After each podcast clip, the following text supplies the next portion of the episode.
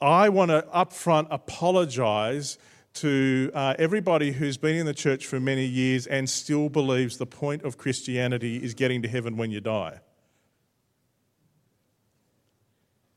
At no point in the Bible does it say the point of Christianity is getting to heaven when you die.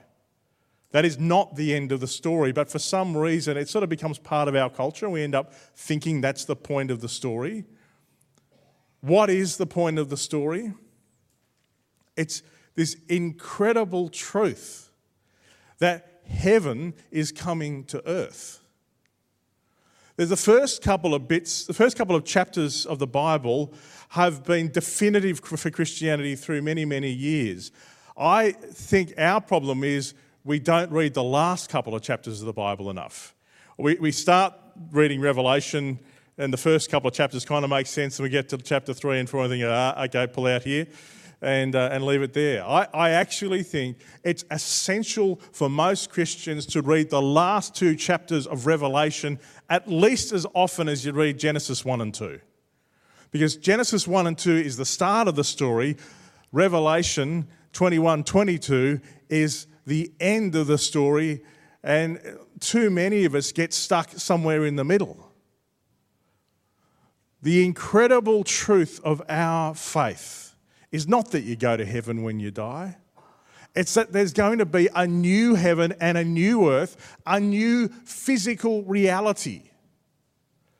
I encourage you to, if you've got your Bibles, turn with me to the back of the Bible because we're going to, Jesus is going to talk with us about, you know, what are the signs of, of this coming. And let's just read the first few verses of Revelation 21. That's why I hope you can glimpse this is the Christian hope. This is, this is, this is incredible. But somehow we miss it and we think it's about getting to heaven. This is, this is what the end of the story is. Then I saw a new heaven and a new earth. For the first heaven and the first earth had passed away, and there was no longer any sea. I saw the holy city, the new Jerusalem, coming down out of heaven from God, prepared as a bride beautifully dressed for her husband. So many people have pointed out, at the start of the story, we have a garden. At the end of the story, we have a city. And all that a city means culture and people and creativity and all kinds of stuff. There is, it's very specific. We have a city coming down from heaven and, and I heard a loud voice from the throne saying, Look, God's dwelling place is now among the people and he will dwell with them. Remember the incredible power of the temple was it? it was the dwelling place. It was the place where God's name dwelt. It was the intersection between heaven and earth. And then Jesus comes and claims to replace the functions of the temple. And then he says to the church, guess what? You're being built into the new temple, the new place where heaven and earth intersect. That is why Paul says in 2 Corinthians 5 17, another verse that we sweep over easily, he says, If anyone is in Christ, that new creation has come. The old has gone, the new is here. Really important to understand that this is the end of the story, but it started through Jesus' death and resurrection, that means the resurrected life of Jesus is now in us, and we can be part of that new creation story. And what that means is what you do with your life has eternal consequences. Jesus isn't saying, uh, just hang around, this world's pretty stuffed up. Uh, if you just hang I'll come back, sort it all out, you don't have to worry about it. No. As we're going to see in his words, he calls us out to live the truth of the new creation, the truth we see happen here in Revelation. And it, and it says, They will be his people, and God himself will be with them and be their God. He will, listen to this, he will wipe every tear from their eyes. There will be no more death, or mourning, or crying, or pain, for the old order of things has passed away. He who was seated on the throne said, I am making everything new. Then he said, Write down, for these words are trustworthy and true. He said to me, It is done. I am the Alpha and the Omega, the beginning and the end. To the thirsty, I'll give water without cost and the spring of water of my life, of, of life. Those who are victorious will inherit all of this, and I will be their God, and they will be my children. We're not going to some ethereal kind of clouds in the sky with harps, and that's, that is not the story. The story is heaven comes to earth. And the longing in your heart that says, This isn't right, will finally find its home as you go, Yes, this is what it's meant to be. It will be a physical reality not an ethereal, airy fairy kind of harps and clouds kind of thing. It's going to be fantastic. There's going to be a city at the center of everything. And Jesus is looking forward to hanging out with you. Can you believe that? I actually think we've got to let our, we've got to engage deeply with this new creation story and let our imaginations capture a little bit of the, the heart of what is being expressed here because as we come to hear about Jesus coming back, this is what it means. So, what I want you to do now is just take a minute to imagine this new creation life, this new physical reality, this new heavens and new earth. All the indications are there will be a Tasmania. There, there, there is going to be some connection. We don't understand how it all works. There's going to be some connection between the old story that's passed away and the new creation. So, what does all that mean?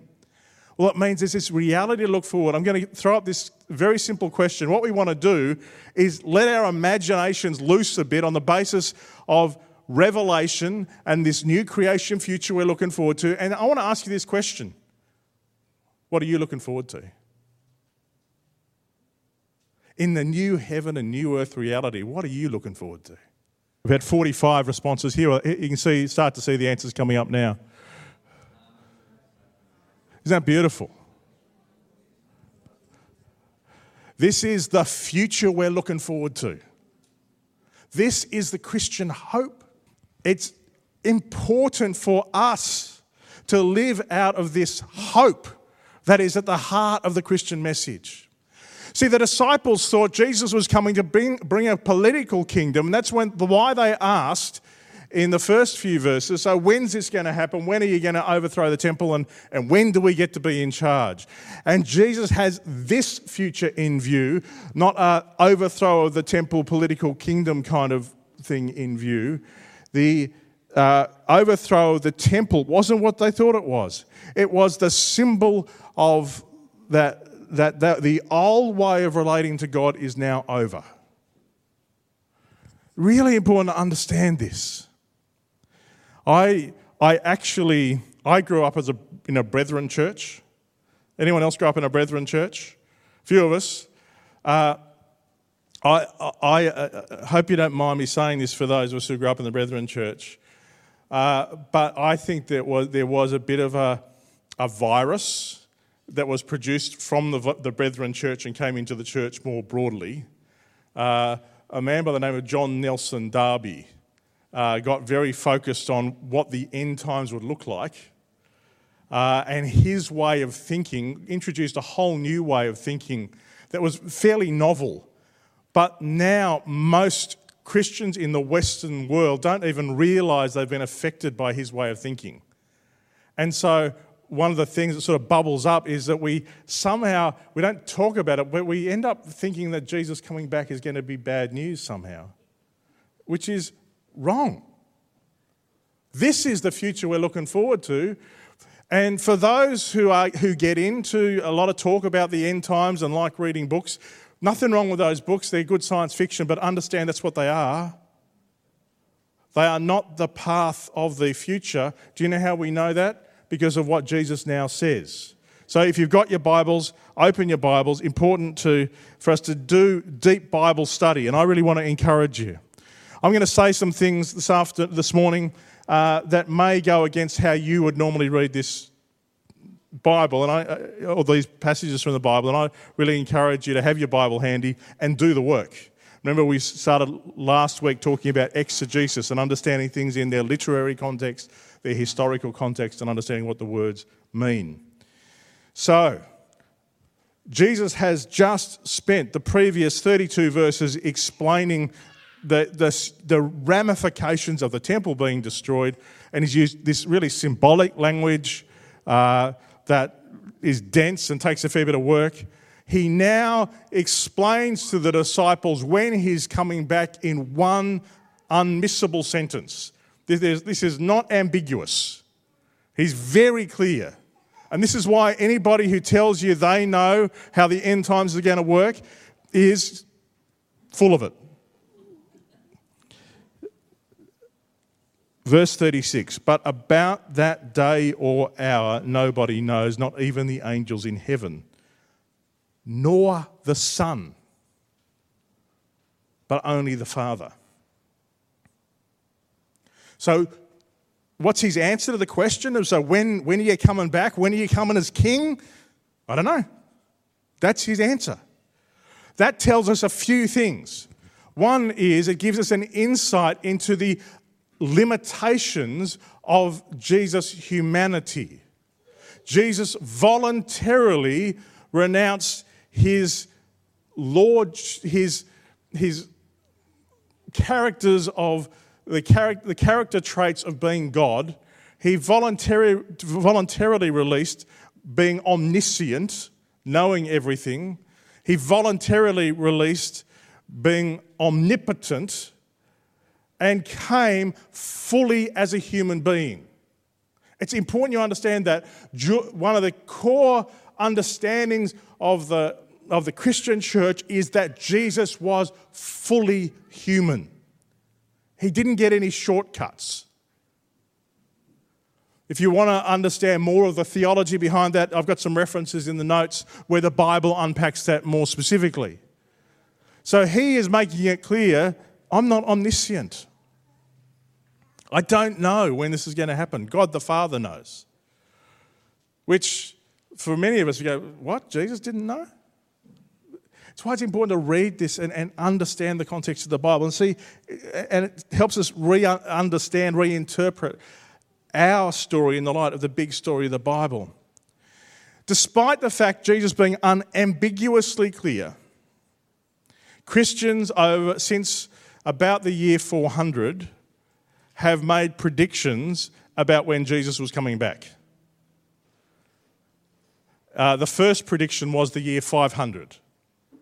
Uh, and I have a link in the sermon notes to the Wikipedia page that lists all the different predictions from 500 through to this th- still three still to come. Apparently, in 2010, a survey was done, and 40% of Americans believe Jesus is coming back before 2050. So, at one level, that's, as we're going to find out, that's fantastic. Jesus is making it clear be ready. But what he is absolutely saying is anybody who thinks they know exactly how this is going to work is full of it. That's exactly what he's saying. Let's go on, let's, let's see more of what he's saying. He's saying, so as it was in the days of Noah, and I really encourage you, please be reading along in the Bible so you can see. So it will be at the, at the coming of the Son of Man. For in the days before the flood, people were eating and drinking, marrying and being given in marriage, up to that uh, to the day Noah entered the ark. And they knew nothing about what would happen until the flood came and took them all away. That's how it's going to be at the coming of the Son of Man. What is Jesus trying to tell us here? The day he actually turns up and the new heavens and the new earth break into time and space is going to feel incredibly normal. There's going to be a whole lot of people eating, drinking, getting married. There's not going to be this whole big beacon going, okay, this is it, this is the day, let's wait. It's, it's not going to be like that. It's just going to be a normal day, is what he's saying. And remember, he then says, on that day, some people are going to be swept away, like those in the flood.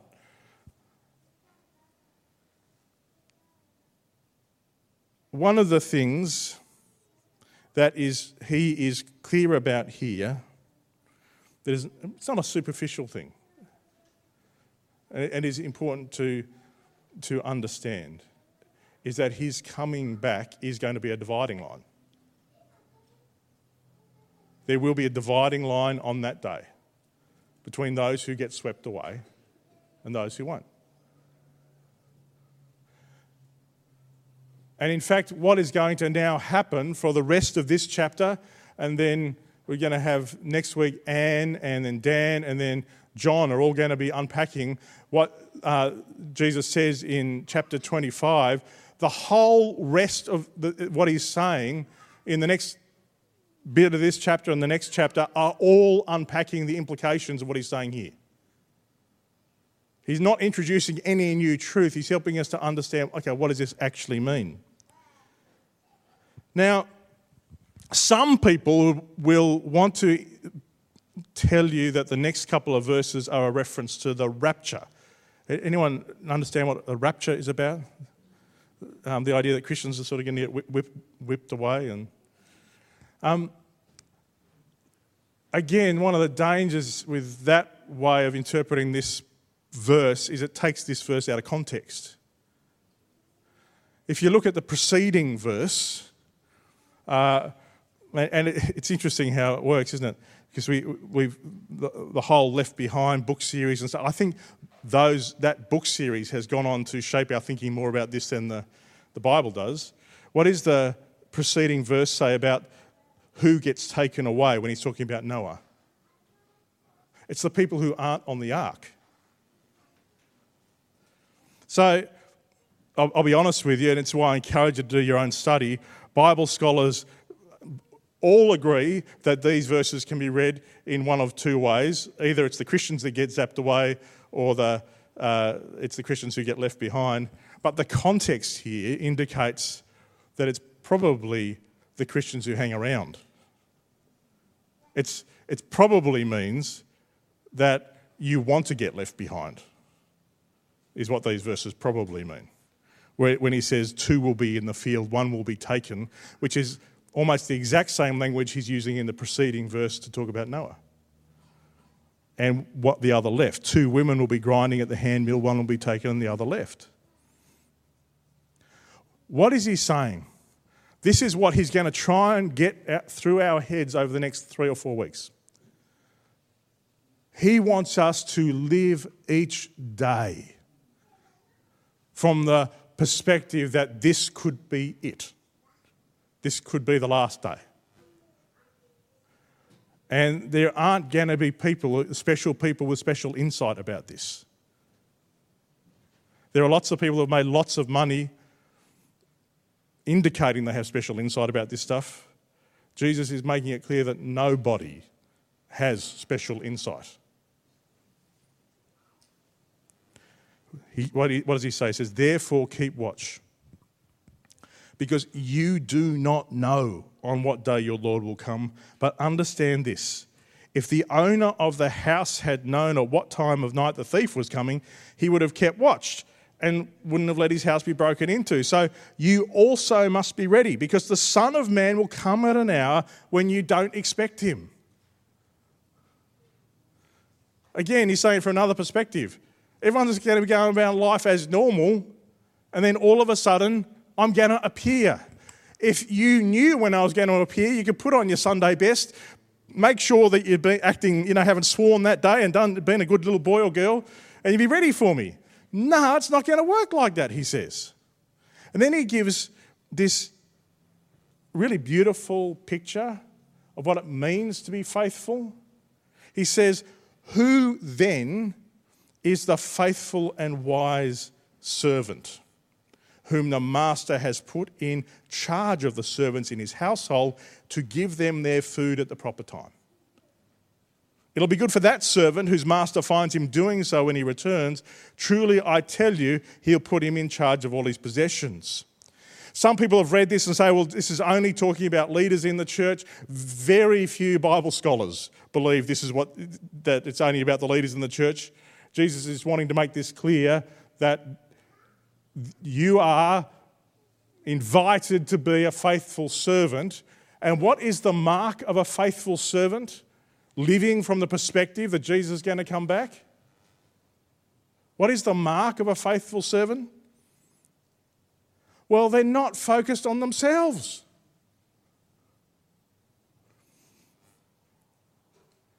Again, I want to apologize if you've been in the church where we have used fear or guilt or any kind of emotional manipulation about your future to encourage you to become a Christian. Jesus is saying, you, become, you be, being a follower of mine is not about your future. It's not about a lifeboat to get you into heaven when you die. That if you live from the incredible truth that I'm coming back, you will be caring for other people. What is the job of the servant? What is he doing? He's looking after other people in order to make sure they get their food, they, they get their needs met at the proper time.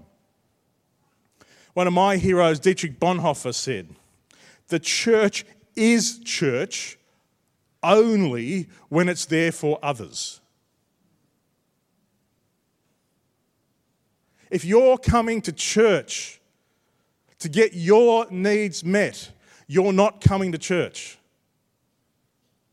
Bonhoeffer goes on, he says, the, the church must participate in the worldly tasks of life in the community. I love uh, that Josh is trying to work out what all that means in politics. By the way, we are not a Liberal Party church, in case anybody's asking.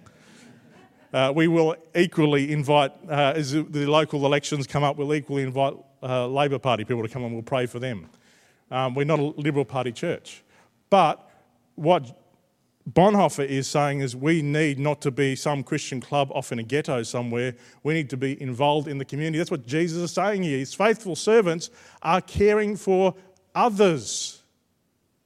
He says, I must, this is Bonhoeffer speaking, not dominating, but helping and serving. It must tell people, this is the church, in every calling, what life with Christ is, what it means to be there for others. You need to understand you are called, and the central part of your calling isn't self validation, it is service. It is being there for others. Bonhoeffer goes on, in particular, our church will have to confront the vices of hubris which is enjoying the idea that you're better than you actually are and telling everybody about it. The worship of power, and, and, and I think there's a, a, an argument to be made that at the moment, as we get moved more and more to the sidelines, the church is actually wrongly ending up fighting for power. At no point should the church be fighting for power. We follow a king who says, This is what love looks like as he hung it up on a cross.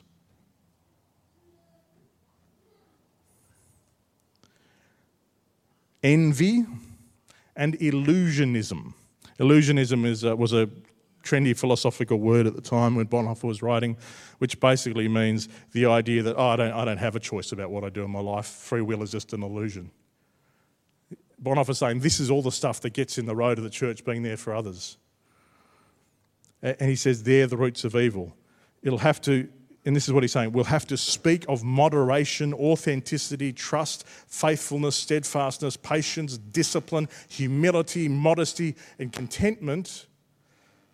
It'll have to see that it doesn't underestimate the significance of human example, which is what Jesus is saying which has its origin in the humanity of Jesus and is so important in Paul's writings. The church's word gains weight and power not through concepts,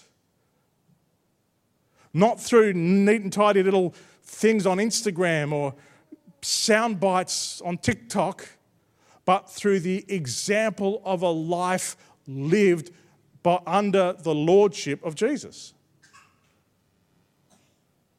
Our words gain weight, not because we're clever, but because we live them. Is what Bonhoeffer is saying. It's what Jesus is calling us to.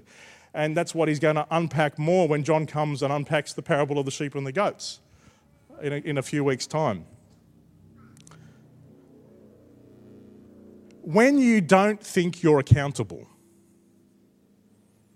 you can misuse power. You can abuse people and you can focus on satisfying your physical cravings when you don't believe you're accountable. And we've seen, sadly, just too many political and, and tragically church leaders not understand that they're accountable, don't we? The, the, one of the central messages of what Jesus is wanting us to hear is you're accountable.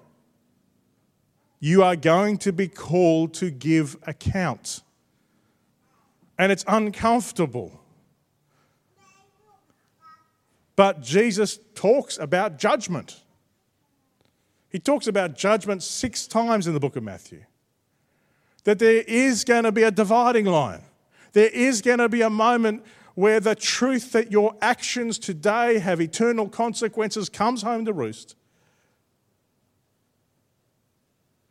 And there will be an ultimate question of whether in your life was Jesus Lord or were you?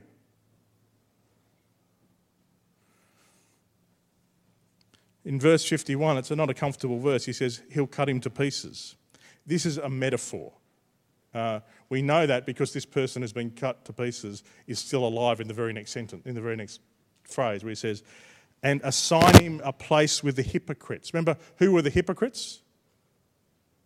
Well, Jesus has just spent a whole chapter chastising, it's the main word he used for the Pharisees, where there will be weeping and gnashing of teeth. The, the picture there, it's, a, it's a, a picture that only comes through in Matthew and once in Luke, and it's this picture of deep grief. I don't know if you've ever seen somebody just so lost in grief that they're, they're almost yelling. It's a, that's a picture of weeping and gnashing of teeth. And Jesus is saying there is a dividing line. And again, I, I actually think we've spoken wrongly about sin and we've tried to leverage it to produce guilt and fear.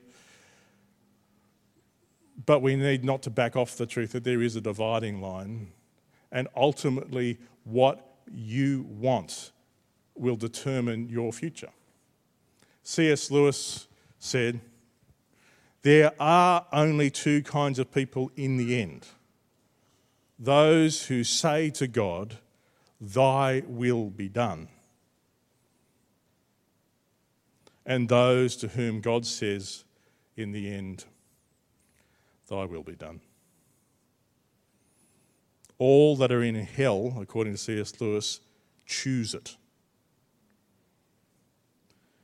Without that self choice, there could be no hell. No soul that has seriously and constantly desired joy will ever miss it. Those who seek find, and those for those who knock, it is opened. That's what C.S. Lewis says. Now, Jesus here is very clearly talking about this moment where heaven comes to earth, this second coming moment where everything changes. But everything else he's saying also applies to personally to you life has a 100% mortality rate. You are not going to be here chances are good you're not going to be here in 100 years' time. And so let's not waste our time. Let's not stuff around. Jesus is saying you can live from the perspective of meeting your own needs if you like, like that servant who just got full of himself and thought, I'm never coming back. By the way, it's interesting, Jesus in that had to prepare when he says, because the, the, the picture for the servant is, my master is taking a long time. The evidence is the New Testament church thought Jesus was coming back any week. Uh, and he had to prepare his disciples for the idea he's going to come back at least 2,000 years later than they think he's going to come back. But the fact that Jesus has taken a long time isn't an excuse to get full of yourself. We are invited to the most precious, most remarkable adventure that has ever existed the adventure of following Jesus. And you need to know there is a specific role he has for you. And what it will mean is being there for others. If your brand of Christianity is meeting your needs, it's not Christianity, it's something else. Jesus comes and says, I am the way, the truth, and the life. he says, Come on. I love the picture in Hebrews where it says, Let's run the race marked out for us, fixing our eyes on Jesus. I'm going to invite the band up. Sorry, I've gone a, a little longer today. But I think you'll agree. I, it's just so important for us to, to allow ourselves to engage with the truth of the Bible. This changes everything. And I, I am seriously sorry if you've been part of churches, even times in our church, where we haven't been deeply engaging with the Bible, where we end up having our theology shaped more by novels than by the truth of who Jesus is and the adventure he calls us to. And this truth is much more exciting than any other novel you can imagine. We've got an incredible future ahead of us but what you do with your day today and who is Lord of your life today. Let me tell you, it matters. And what Jesus wants you to hear is it has eternal consequences. Let's pray. Jesus, please save us from self absorption. Help us be open to the, the deep truth of the life that comes through you and help us live it, not just talk about it. Help us save us from preoccupation with guesses about when you're going to come back. And help us just love the people you've got in front of us. Help us be the faithful servants, not the servants who are full of themselves. We ask this in your name. Amen.